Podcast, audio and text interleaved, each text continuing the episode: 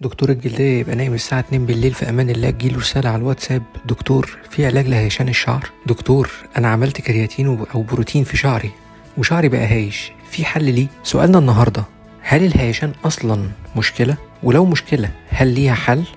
هنعرف الإجابات دي وأكتر مع دكتور متخصص في علاجات أمراض الجلدية والتجميل وعلاجات الشعر معانا ومعاكم النهاردة دكتور هيثم عبد الحميد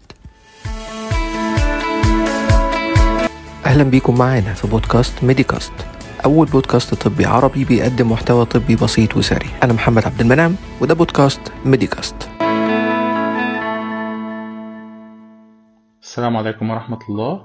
معكم دكتور هيثم عبد الحميد أخصائي الأمراض الجلدية والتجميل والليزر. وبرحب بيكم معانا على ميديكاست بودكاست.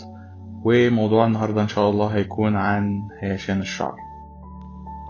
مشكلة هيشان الشعر مشكلة منتشرة جدا بين كل الأعراق والأجناس وفي كل أنواع الشعر. عشان نحل المشكلة دي تعالوا نفهم الأول إيه اللي بيحصل عشان المشكلة دي تحصل عشان نتجنبه ونحل المشكلة.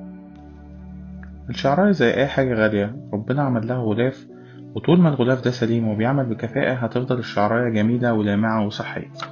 ولو الغلاف ده اتأثر أو اتشال لأي سبب من الأسباب الشعراية هيحصل لها تلف وهتتبهدل وهتبدأ تعاني من التلف والهشام إيه اللي ممكن يسبب تلف الشعر؟ رقم واحد تسريح الخاطئ. لو أنا بستخدم مشط بلاستيك ضيق آه، فده ممكن يعرض الشعراية إلى التلف خاصة لو استخدمنا شعر مبلول. آه، التلف يحصل إزاي؟ الاحتكاك مع البلاستيك اللي مصنوع منه المشط ممكن يؤدي إلى تقطيع أو تلف الغلاف الخارجي للشعراية وكمان حركة المشط البلاستيك على ال- ال- الغلاف الشعرية من بره بيولد موجات سالبة والموجات السالبة دي هيحصل تنافر ما بين الشعر وتؤدي إلى زيادة الهشام رقم اتنين استخدم مستحضرات غير مناسبة زي المستحضرات اللي بتحتوي على الصوديوم كلورايد أو المستحضرات اللي بتحتوي على مادة الصوديوم دوريسلفيت عشان كده هتلاقي إن الترند الجديد في المستحضرات التجميل وخاصة الشامبو والبلسم والحاجات دي هتلاقي دايما يقولك إن هو خالي من الصوديوم والسلفيت عشان الحاجات دي فعلا بتسبب إن زيادة الأسموزية أو إن هي بتشد المية من جوه الشعراية فالشعراية تنشف.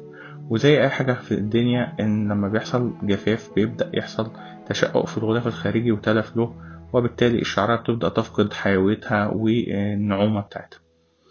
السبب الثالث وهو الحجاب أو الغطاء الغير صحي للشعر. لو استخدمنا حجاب مستخدم من مواد غير قطنية زي المواد المصنعة أو البوليسترز وما إلى ذلك أو الغطاءات الشعر زي حاجات بتاع السباحة وما إلى ذلك الحاجات دي لو مش قطن مية في المية هيحصل احتكاك مع مع الشعر وهتولد موجات سالبة هتؤدي إلى زيادة التلف والهشام الحاجة الرابعة ودي اللي انتشرت جدا في الفترة الأخيرة وهي وسائل فرد الشعر سواء الوسائل الحرارية أو الكيماوية. مهما كان نوع الفرد اللي حضرتك بتستخدميه سواء بروتين أو كراتين أو ما إلى ذلك أو بوتوكس أو بروتوكس أو كل الأنواع دي آه، الحاجات دي كلها بتؤدي في الآخر إلى استخدام درجات حرارة عالية جدا ودرجات الحرارة العالية دي بتؤدي إلى تلف الشعر وتلف الغلاف بتاعه وده بيؤدي إلى آه، زيادة الهيشان والنشفان بعد كده. إزاي أعالج يا دكتور الهيشان اللي حصل؟ آه، زي ما رتبنا الأسباب هنبدأ نح- نحل الأسباب دي واحدة واحدة. يعني أنا آه، بس لو لو السبب تسريح خاطئ فأنا دلوقتي هستخدم مشط خشب واسع وبتجنب إن الشعر يكون مبلول علشان الشعر لما مبلول بيبقى حجمه زيادة وده بيسبب إن هو بيتقطع جوه المشط. لو بستخدم مستحضرات غير مناسبة فيها صوديوم أو سلفيت يستحسن إن أنا أستخدم حاجات خالية من الصوديوم والسلفيت ودايما ألبس حاجات قطنية. آه، الطبقة اللي تلمس الشعر دايما تبقى قطن بلاش الحاجات المصنعة. وتجنب وسائل الفرد.